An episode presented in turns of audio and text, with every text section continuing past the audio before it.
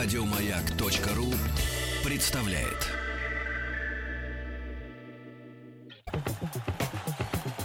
Радиостанция «Маяк». Федерация хоккея России. И Лига легенд представляют.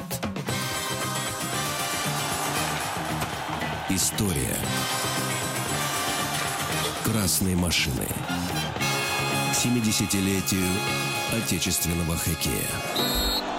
Здравствуйте еще раз, дорогие друзья. В студии Виктория Колосова. И, конечно, наша программа была бы неполной. Наш цикл программ был бы неполный без а, человека, легенды нашего хоккея, без Павла Буре. Павел, здравствуйте. Здравствуйте. Да, и э, очень много исыпалось вопросов, э, пригласить или нет, найдет он время или нет. Я знаю, что вы очень занятой человек, но тем не менее огромное спасибо, что пришли к нам. Да, конечно, с удовольствием. Да, и э, мы в нашей программе вспоминаем о том, как это было, как ковались победы, как добывались медали чемпионатов мира и Олимпиады. Ну и, безусловно, начинаем с того, как э, люди вообще пришли в хоккей. Но в вашем случае, э, наверное, все очевидно. Это спортивная семья.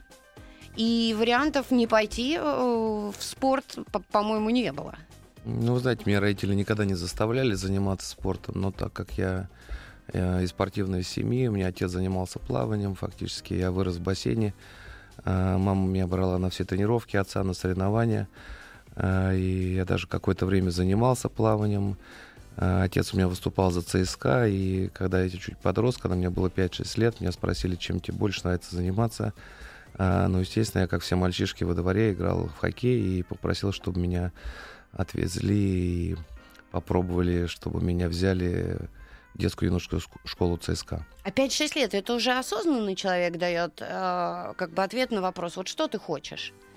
Ну, насколько я помню, естественно, нюансы им тяжело уже вспоминаются, но э, мне всегда нравился хоккей, и в то время, конечно, телевидение было совсем другое, не так часто показывали хоккей, как, э, как сегодня, и все ждали вот этих матчей, я помню, маленькие, когда играла сборная команды СССР, вся страна болела за эту команду, и как мальчишка тоже я болел за нашу страну, за нашу сборную.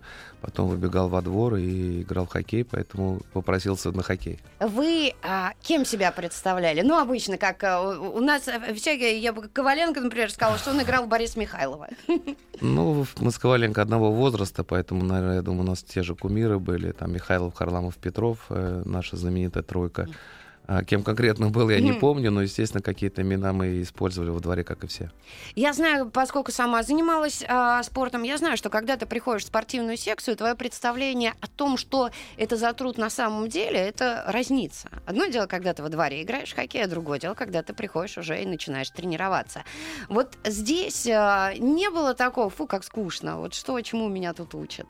Нет, для меня это был как праздник, насколько я помню, потому что тренировки были не каждый день, э, и ты ждал эту тренировку, чтобы пойти в, а, в ЦСКА и позаниматься хоккеем с ребятами на этом легендарном льду, поэтому у меня даже было наказание, что если я плохо в школе учился, мне родители говорят, ты если будешь плохо учиться, не пойдешь на тренировку. М. То есть надо было заслужить учебой, чтобы тебя пустили на тренировку. Ух ты. А тренера проверяли дневники? А, ну, в каком-то возрасте, да, пытались проверять, потому что я думаю, что а, там был, можно сказать, такой сговор с учителями, чтобы и учились хорошо, и занимались спортом, но это совершенно правильно. А, ну, наверное, больше родители проверяли. А получаться сразу начало? Вот а, сам хоккей сразу пошел, то есть а, вот ребенок же все равно чувствует, а, получается у тебя лучше остальных, хуже остальных, обращает ли внимание на тебя тренер или нет. Ну, в принципе, если с самого начала, когда я пришел, я, э, можно сказать, не умел кататься, а, еле-еле на коньках стоял, и мне родители сказали, если ты в течение там, года не станешь ну, одним из лидеров в этой команде, то ты закончишь и пойдешь заниматься чем-то другим. То есть они мне поставили цель. И, в принципе, я эту цель, э, э, эту цель я как бы добился, я сделал то, что... И они просили, мне самому было интересно стремиться к чему-то, к большему, так как я был самый маленький в группе, меня взяли на год раньше. М. То есть, э, год э, это большая разница, когда тебе 6-7 лет, это огромная разница, но я был сам маленький и добился того, что начал играть наравне с теми ребятами, которые были старше. О нагрузках в ЦСКА ходят легенды. А вы на себе, я так подозреваю, ощутили все это в полной мере. Это действительно было тяжело? Ну, это, естественно, приходит все позже. Это не для детей. Это когда я попал уже 16 лет в команду мастеров, фактически в сборную команду СССР на тот момент. Вот там были, конечно, э, очень серьезные нагрузки. И даже у нас там называлась Высшая лига, э, где играли мастера спорта на первенстве СССР. Угу. И другие ребята приходили к нам на предсезонную подготовку, и все говорили, ну, у вас год за два или за три подготовка идет, потому что на тот момент у нас были там, иногда до пяти тренировок в день. Пять тренировок в день? Полноценных? Да.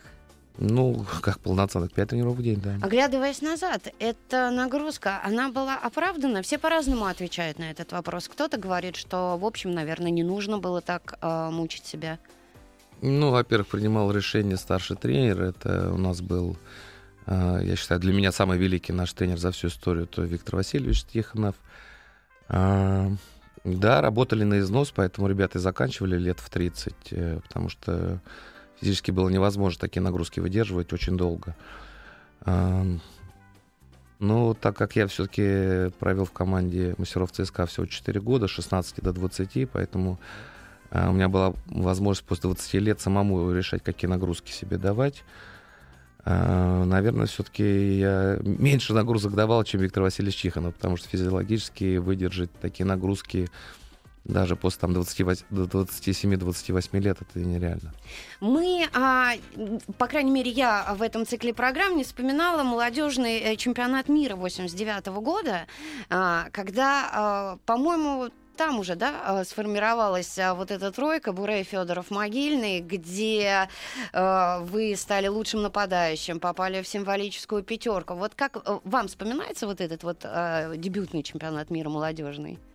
Ну, конечно, вспоминается, потому что меня туда не хотели брать, так как э, ребята играли 19-летние, а мне все было 17 лет, и а, мне очень сложно удалось э, то, чтобы я заслужил место в этой команде. То есть, Это же целая и, жизнь, и, два года.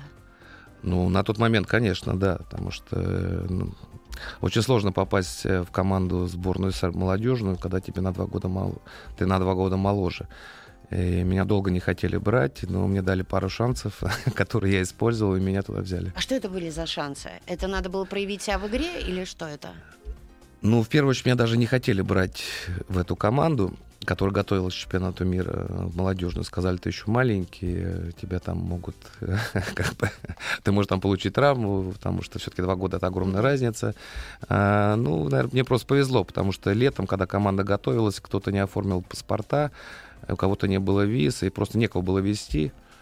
И, ну, сказали, у тебя есть виза? Я говорю, есть. Ну, хорошо, давайте возьмем тебя туда просто, на, на всякий случай.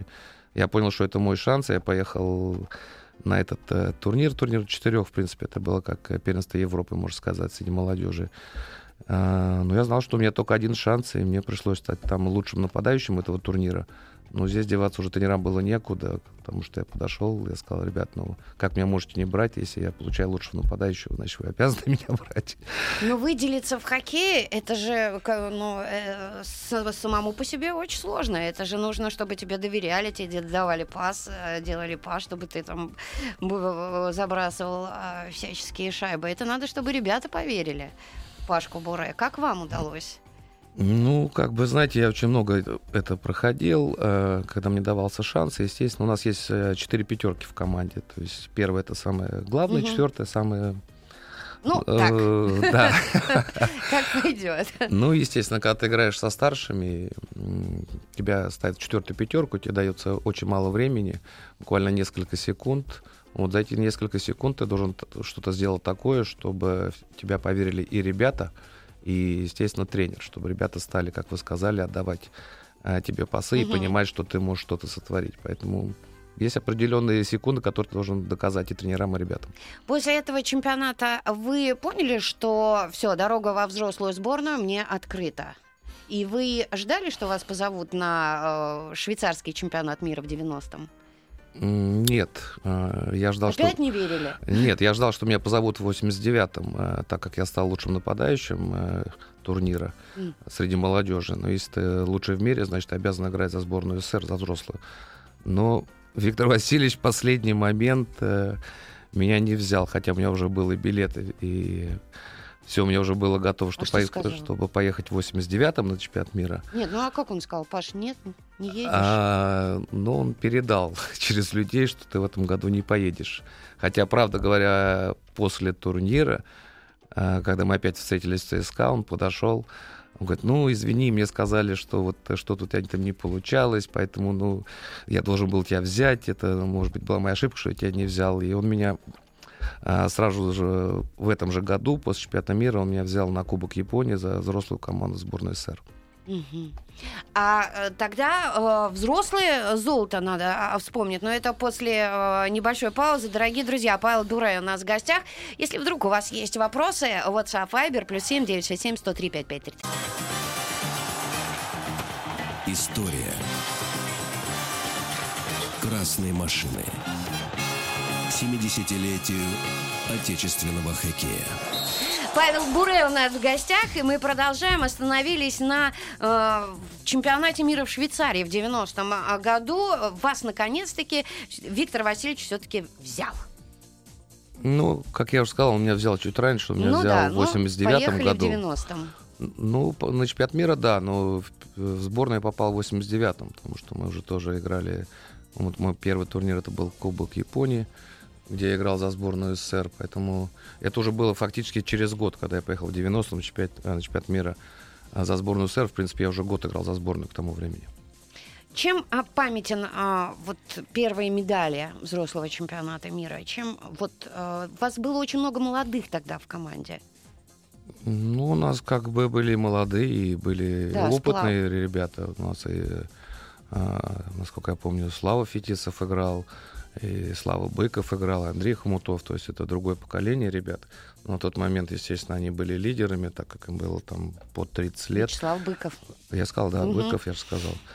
А, то есть у нас была сбалансированная хорошая команда, ну, и Тихонов всегда подключал молодых, то есть э, на смену поколения на будущее.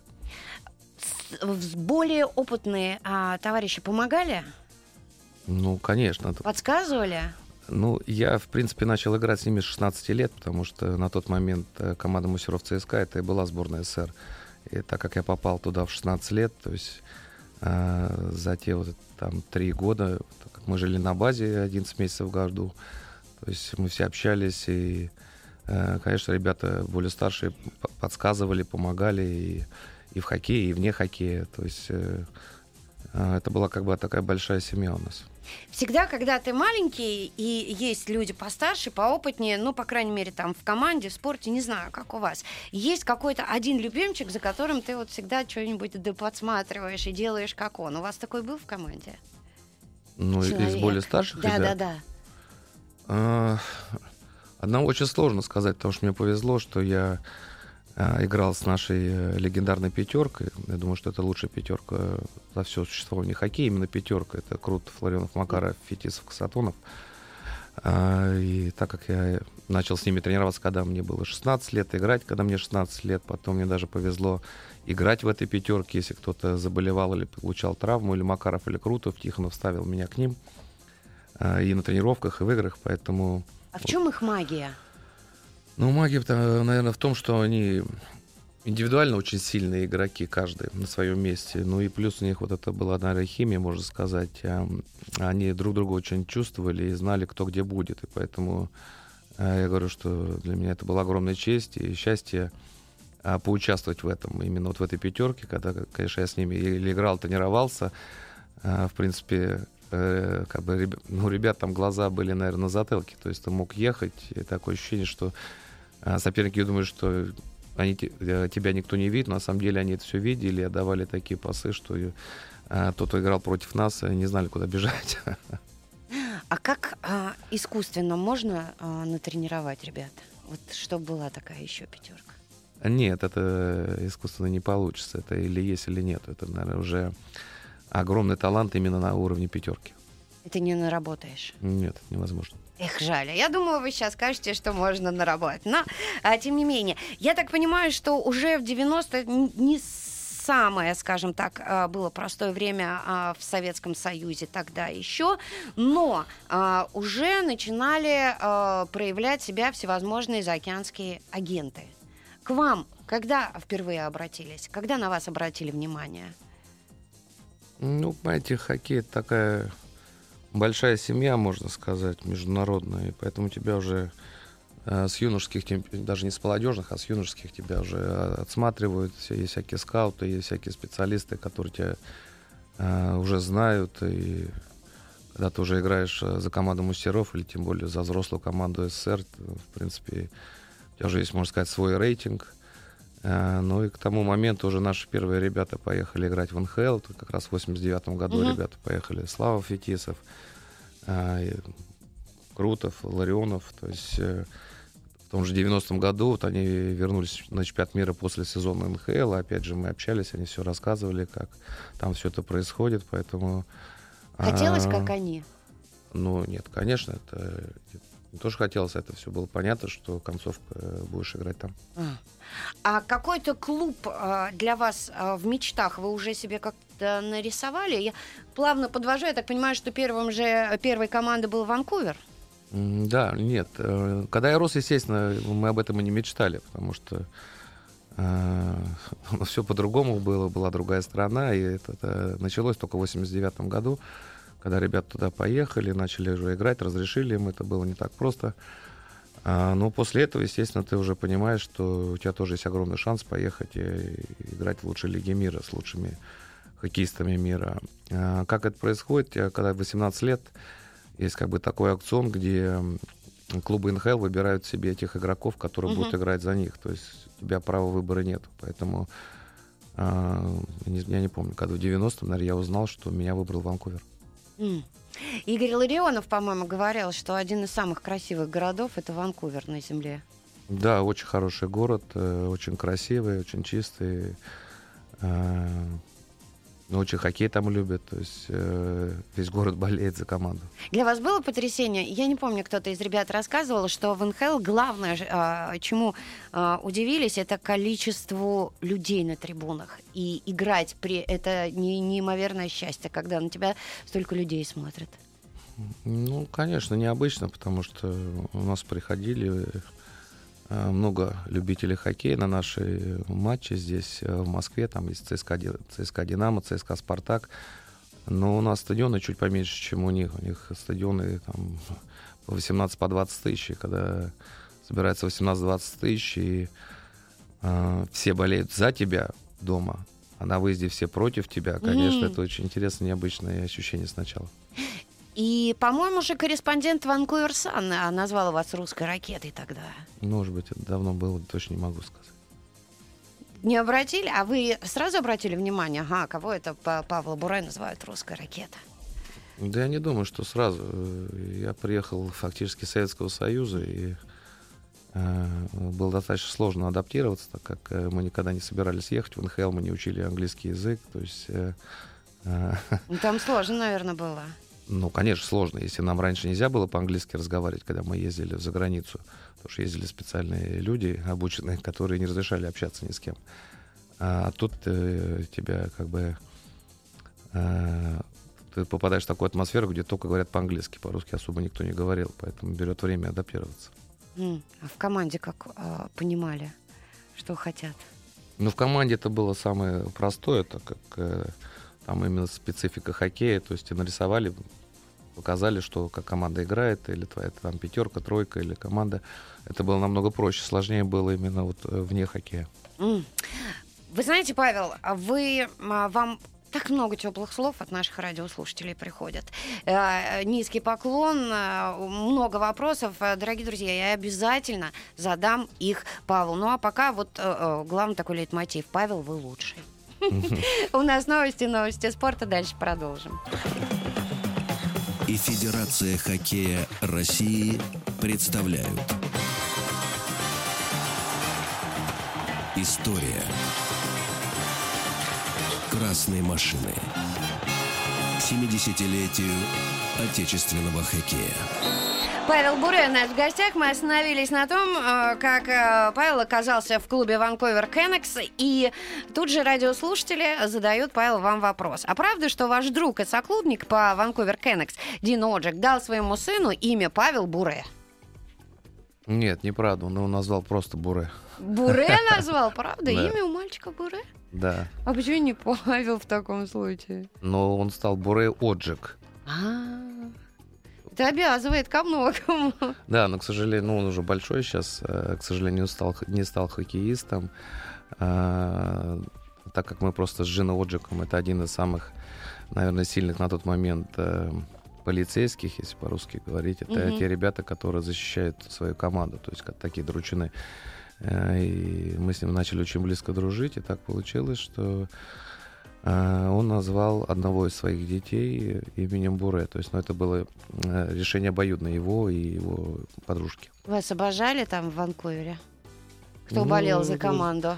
Знаете, там вообще обожают хоккей до сих пор. Вот, э, бывает раз пару лет туда приезжают, там до сих пор э, обожают э, хоккей. То есть э, все очень интересуются, по-настоящему поддерживают свою команду. Э, не то, что меня, а именно всю команду. Как вас а, в 98 году а, позвали в сборную, чтобы а, вы на Олимпиаду в Нагано поехали? Помните этот момент? Ну, я всегда за сборную играл, начиная там еще с советских э, времен для меня всегда была ну, просто честь. здесь вы были в НХЛ, мало ли травмы, еще что-то такое.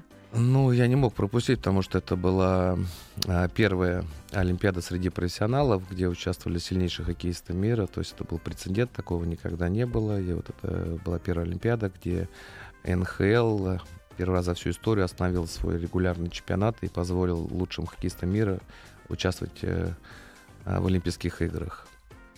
Это, по-моему, тогда сказал Тему Селяне против нас играл гений, говоря о вас. Ну, у нас просто очень хорошая команда была, может быть, э, Вы же капитаном были. Да, ну там э, была очень, э, скажу, знаете, что очень важно, была сплоченная и дружная команда. Это была великолепная атмосфера в команде. То есть вот на те две недели, которые мы там провели, все были как один. Вот это очень важно. На той Олимпиаде, по-моему, вы же с братом а, выступали, да? Он М. тоже был вызван в Нагано. Да, брат у Да. меня, у меня на две Олимпиады ездил. И вот эти знаменитые слова до сих пор, даже если ты а, читаешь о вас, Мгм. вот вспоминают. э, У меня не один брат, а 22 брата. Красиво сказали про свою команду. Ну, то, что я раньше сказал, у нас просто был э, по-настоящему очень сплоченный, дружный коллектив, и было приятно, потому что в начале 90-х все менялось, э, и страна менялась, и хоккее много что менялось. И вот это именно был прецедент, когда вот в 98 году все а, по-настоящему а, выступали за свою страну и, э, как один. Почему тогда не удалось в- пробить Гашика? Ну, я бы так не сказал, что не удалось. Во-первых, мы их обыграли до этого 2-1, поэтому мы вот про- пробили, и как раз мой Мгм. брат гол-то и забил. А, Но в той игре э, не получилось забить. Ну, тут магия какая-то. Ну, это спорт. Ну, э, послушайте, если взять... э, Мы на, на Олимпиаде играли с чехами три раза. Из трех два мы их обыграли. Мы их обыграли 2-1 э, в предварительном э, турнире. И на следующей Олимпиаде тоже самое мы их обыграли 1-0. То есть пробить-то всегда пробили. Осадок был о том, что это все-таки не золото, а серебро? Досада. А Всегда хочется больше. У человека такая натура, хочется большего. Но э, я скажу, то, что мы сделали, это в любом случае войдет в историю, потому что э, все за нас болели, переживали. По-настоящему люди в те, в те нелегкие года отвлеклись от каких-то своих проблем, а получали позитив от того, что мы делали. Это точно. А правда, что, а, ну вообще ордена почета тогда вручали, по-моему, только золотым призерам, а вам все-таки вручили после той Олимпиады? Ну, наверное, это больше да, было вручено на команду, потому что как бы я был просто э, капитаном, надо было, наверное, одного выбрать, а в принципе все ребята э, приложили к этому э, свое старание. И еще раз говорю, что у нас была очень дружная команда. Многие говорят, что вы были прекрасным капитаном. Вот а, какие функции, в принципе, вот для, для профессионалов, для людей, которые приезжают из НХЛ, для э, уже тех людей, которым, наверное, не нужны какие-то наставления или что-то еще. Вот какие функции у капитана, если все так говорят, что вот Пашка, вот он был такой классный капитан? Ну, не знаю, в первую очередь, наверное, надо своим примером показывать э, то, что ты отдаешь э, все, что у тебя есть э, для команды. У каждого просто своя функция. Кто-то голы забивает, кто-то шайбу останавливает, кто-то э, выводит соперника как бы а, или себя, или бортует его серьезно. То есть у каждого своя функция, но ты именно, я считаю, на льду должен показывать то, что ты делаешь все возможное, чтобы команда выигрывала. Вы когда э, вернулись э, после 98 -го года, это был уже какой в НХЛ, какой был клуб? Это был, это разве был еще Ванкувер? Нет?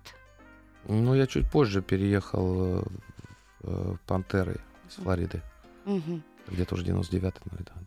А принято в команде, ну вот обращают внимание, а, когда ты возвращаешься к себе за океан, там, на тот период в свой дом, обращают внимание на Олимпийские игры, вот на заслуги, как-то поздравляют, и, или это не так важно, как Кубок Стэнли, скажем так? Ну, это был прецедент, то есть раньше такого же не было, поэтому было что-то новое, это первый раз за всю угу. историю было. А, поэтому, естественно, э, те ребята, канадцы, американцы, которые выросли в Северной Америке, для них всегда был а, Кубок Стэнли важнее. Но после того, как а, в 98 году прошла Олимпиада, и насколько это было всем интересно, а, на сегодняшний день это тоже очень престижно. Просто две разные вещи. Ты играешь или за клуб, за город, или за всю страну. Угу. Ребят, я, к сожалению, не могу вот прям все зачитывать. Павел, я за вас болел, вы были моим кумиром. А Павел ответил на мой вопрос, это очень много. Но а, один из них спрашивает, а почему же а, все-таки с а, Ванкувером пришлось расстаться? Что было причиной? Ну, причина всему свое время. Человек должен развиваться. И я считал, что на тот момент мне надо поехать в какую-нибудь другую команду, попробовать что-то другое сделать. Угу. Спрашивают, а, у вас была а, некая забастовка которая длилась 7 месяцев. А в этот период вы а, приезжали и а, тренировались в ЦСКА. Почему? Чего вы добивались? Ну, не так легко было как бы организовать переход из одной команды в другую. Поэтому это берет время, поэтому я был в Москве и тренировался здесь в ЦСКА.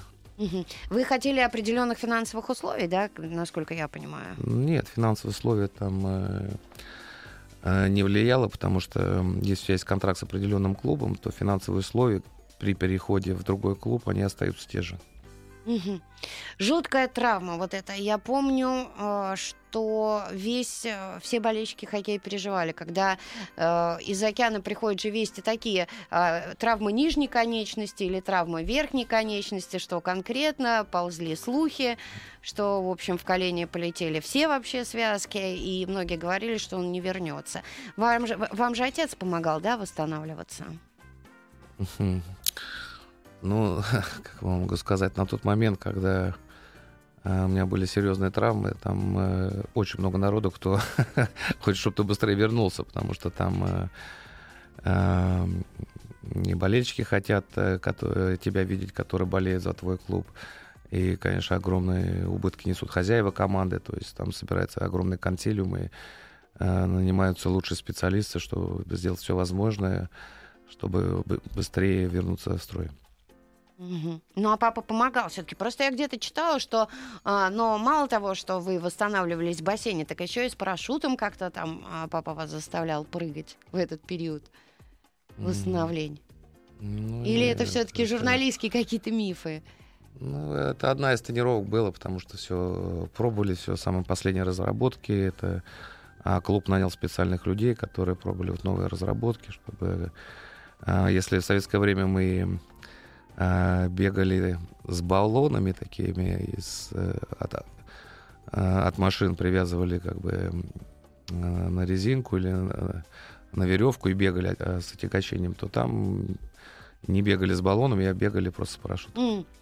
А, во Флориде а, какое отличие было вот Ванкувера от а, Пантер? А, что вам понравилось, а может быть и не понравилось в этом клубе? Ну, в первую очередь понравилась погода. Это да. Потому что я приехал э, во Флориду а, в январе, и у нас здесь было холодно, и зима настоящая. А то приезжаешь, там плюс 25, конечно, это прикольно было. А, ну и огромная разница, потому что я приехал из Канады в Америку, из города, где а, ну, фактически все жители болеют а, за клуб, и приезжаешь в Флориду, где даже не знаешь, что такое хоккей. То есть была огромная разница. Мне казалось, что как-то не должно быть так, нет? Ну, как там, э, в Америке другие виды спорта более популярны, ну, чем понятно. хоккей. Да, и поэтому, если э, в Дворце спорта и чуть-чуть рядом, рядом еще знают, э, что э, игроков и команду, то если выезжаешь на пляж, там уже никто не знает, что... Некоторые даже не знали, что там команда есть. Но тем не менее, кстати, я где-то читала, что вы высказались за э, положительно отозвались о том, что сейчас в Лас-Вегасе, да, по-моему, будет команда. Ну, конечно, приятно видеть, что лига расширяется. И... А там будут интересоваться хоккеем, как думаете? Ну, конечно, конечно, будут, потому что НХЛ расширяется, и на протяжении э, последних там уже 25 лет э, очень много было разных новых команд создано, и везде вызывает э, э, большой интерес. И поверьте, там работают профессионалы, потому что там это бизнес, и очень большой бизнес. И перед тем, как что-то сделать, очень много людей заинтересованных э, в том, чтобы команда удачно выступала и заинтересованность. То есть там работают специалисты, все проверяют и просто так там не сделают. Мы плавно подошли э, к Олимпийским играм 2002 года. Тогда главным тренером был Вячеслав Александрович Фетисов. Э, тогда не было сомнений, ехать или нет? Нет, у меня вообще никогда сомнений не было. Э, поэтому, естественно, с удовольствием э, э, я туда поехал. И плюс я там имел очень большое как бы отношение к тому, как, э, какая команда будет, кто будет там эм, участвовать в этой команде. Вы советовали? Ну, я имел отношение к тому, к созданию команды очень большое. На ком настояли, если не секрет? На Вячеслав Александрович Фетисов. А вы знаете, кстати, я а, после а, того, как Вячеслав Александрович ушел из сборной, я очень от многих слышала, что очень жаль, что он э, больше не возвращается на пост главного тренера сборной. Ну, я очень много сделал для того, чтобы Вячеслав Александрович возглавил сборную. И... А почему? Вы в нем что увидели? Ну, на тот момент он уже работал тренером, и зная его фактически, там, не знаю, 12-14 лет, и на тот момент мы уже долго дружили, общались, мы играли вместе. И я знал, какой он профессионал, я знал, что он реально может э, повести ребят за собой именно как лидер, как э, главный тренер. Поэтому я достаточно много сделал для того, чтобы это случилось, и я не жалею, я знаю, что он сделал все возможное, и он очень хороший тренер. Получается, вы серый кардинал. Не знаю, что получается, но... Павел Буре у нас в гостях. Друзья, присылайте вопросы, обещаю, все задам. Плюс семь девять шесть семь сто три пять пять три три.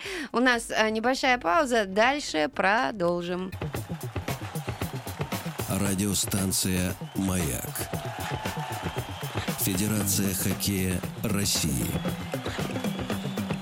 И Лига легенд представляют История красной машины. 70-летию отечественного хоккея. Как бы то ни было, Павел, но та бронза Солт-Лейк-Сити, она стала последней э, медалью, завоеванной э, хоккеистами на Олимпийских играх. Вот для вас та бронза, она какого оттенка? С оттенком грусти, печали или наоборот? Это круто, это олимпийская медаль.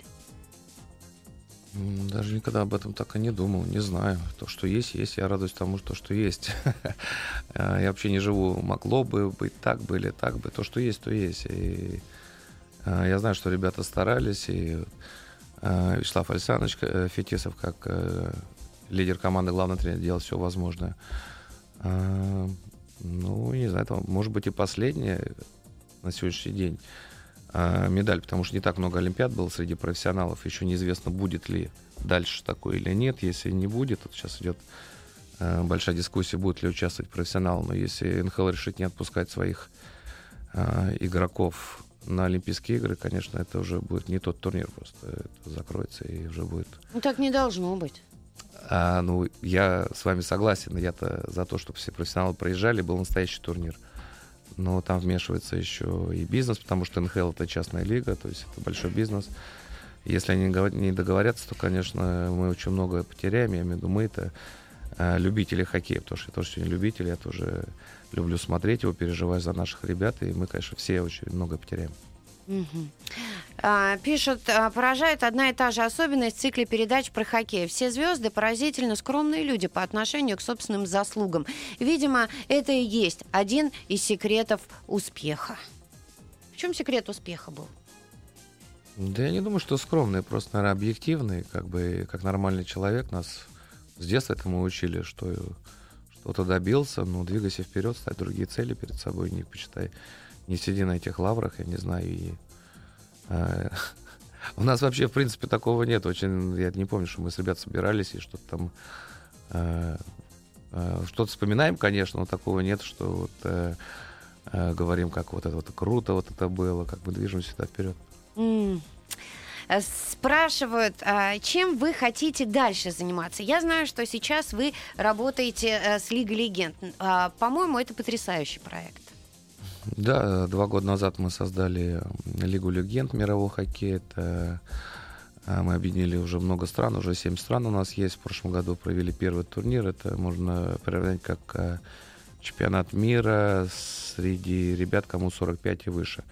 И, Пацанов. Ну, для нас, да. Для нас, конечно, да. А, и в прошлом году вот, э, мы провели турнир, сборная России стала чемпионом первым э, в, это, в этом проекте. И, в принципе, в этом году у нас уже второй сезон, будем опять играть. Канадцы уже... присоединятся? А пока не знаю. Пока у нас э, больше как бы ставка на Европу, у нас семь европейских основных стран хоккейных. Э, ну вот мы пару месяцев назад ездили в Канаду, встречались с президентом НХЛ. Э, есть определенная заинтересованность, но посмотрим. Говорят, что спорт профессиональный калечит, да? Да. А, и э, бытует такое мнение, но послушайте, э, мы провели цикл программы, к нам приходили э, люди, э, которым, ну, ну, не пацаны 45, и есть даже постарше пацаны, но они в прекрасной форме прекрасный и до сих пор выходит на лед. В чем причина тогда этого долголетия, если спорт профессиональный калечит? Ну, я всегда это говорил, что профессиональный спорт, конечно, калечит, потому что ты, можно сказать, насилуешь свое тело, даешь запредельные нагрузки, для которых простой человек не способен. В конечном итоге ты получаешь травму, это нормально. А, я всегда выступаю за то, что надо заниматься физкультурой. Mm чем сейчас как раз мы все вот ребята и занимаемся. Мы не занимаемся профессиональным спортом, мы mm. занимаемся физкультурой. А если занимаешься физкультурой, то, естественно, будешь э, себя хорошо чувствовать и будешь, э, как вы сказали, вот ребят приходят, хорошо выглядят. Почему? А. Потому что они занимаются физкультурой сегодня. Вот, вот. Спросите, пожалуйста, Павла, как он относится к тому, что его виртуальная копия есть в компьютерных играх NHL от Electronic какой-то? Есть виртуальный. Ну что, хорошо, наверное, а как? Ну, я отношусь хорошо то, что есть вообще такие игры, потому mm. что когда э, давно-давно, когда они только вышли, мне с мамой было интересно в них играть. Есть, наши, mm-hmm. есть там наши ребята, конечно, интересные.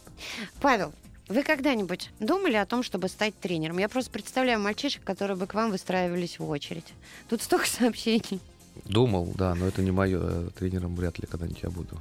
А где-нибудь на уровне сборной или уже там, когда мастера? Тренер это отдельная профессия. Понимаете, не каждый игрок э, определенного уровня может стать хорошим тренером. Здесь чуть другое. Это уже определенная профессия. Чем сейчас занимается ваш брат? Мой брат э, производит вино уже лет 10. Э, а, он живет в Калифорнии, выращивает, э, можно сказать так, виноград и производит э, очень хорошее вино. Я читала недавно его интервью. Он удивительно как-то атмосферно живет, по-теплому. Когда ты э, читаешь интервью, и, и ты понимаешь, что вот, наверное, такие должны быть семьи. Я не о достатке, не о, каки, не о каком-то богатстве, а именно о семейном уюте. Да, он такой изначально был э, расположен к семье, поэтому он семью очень рано создал. У него уже трое взрослых детей. Э, то есть он по-настоящему э, по-настоящему счастлив, можно сказать. Очень много вопросов по поводу того, что а почему же вы все-таки так рано ушли из спорта? Ну, вы знаете, я провел 16 э, профессиональных сезонов. Э, это, я считаю, достаточно много для профессионального спортсмена. 16 лет отыграть это много. Только вопрос, я просто рано начал. Я начал в 16, закончил в 32. Но 16 лет, это, я считаю, много. Когда приходит э, мысль тебе вешать, и когда вот эта пора приходит вешать э, коньки на гвоздь, да, это тяжело дается? Или наоборот, слава богу, все прошло? Нет, мне это очень легко удалось, потому что я из спортивной семьи, я знал, что э, у нас такая профессия, что ты не можешь вечно этим заниматься. Поэтому я себя изначально к этому готовил, и мне это очень легко удалось. Павел, к сожалению, время нашей программы а, прошло, а, пробежало так быстро. Ваш, вас с наступающим Новым годом и, ну, наверное, пару слов нашим радиослушателям. Да, хотел бы тоже поздравить всех э, с Новым годом, сказать всем э, любителям хоккея большое спасибо за поддержку э, наших ребят. Вы всегда за нас болеете, поддерживаете, это очень важно. Спасибо огромное. Спасибо. Еще больше подкастов на радиомаяк.ру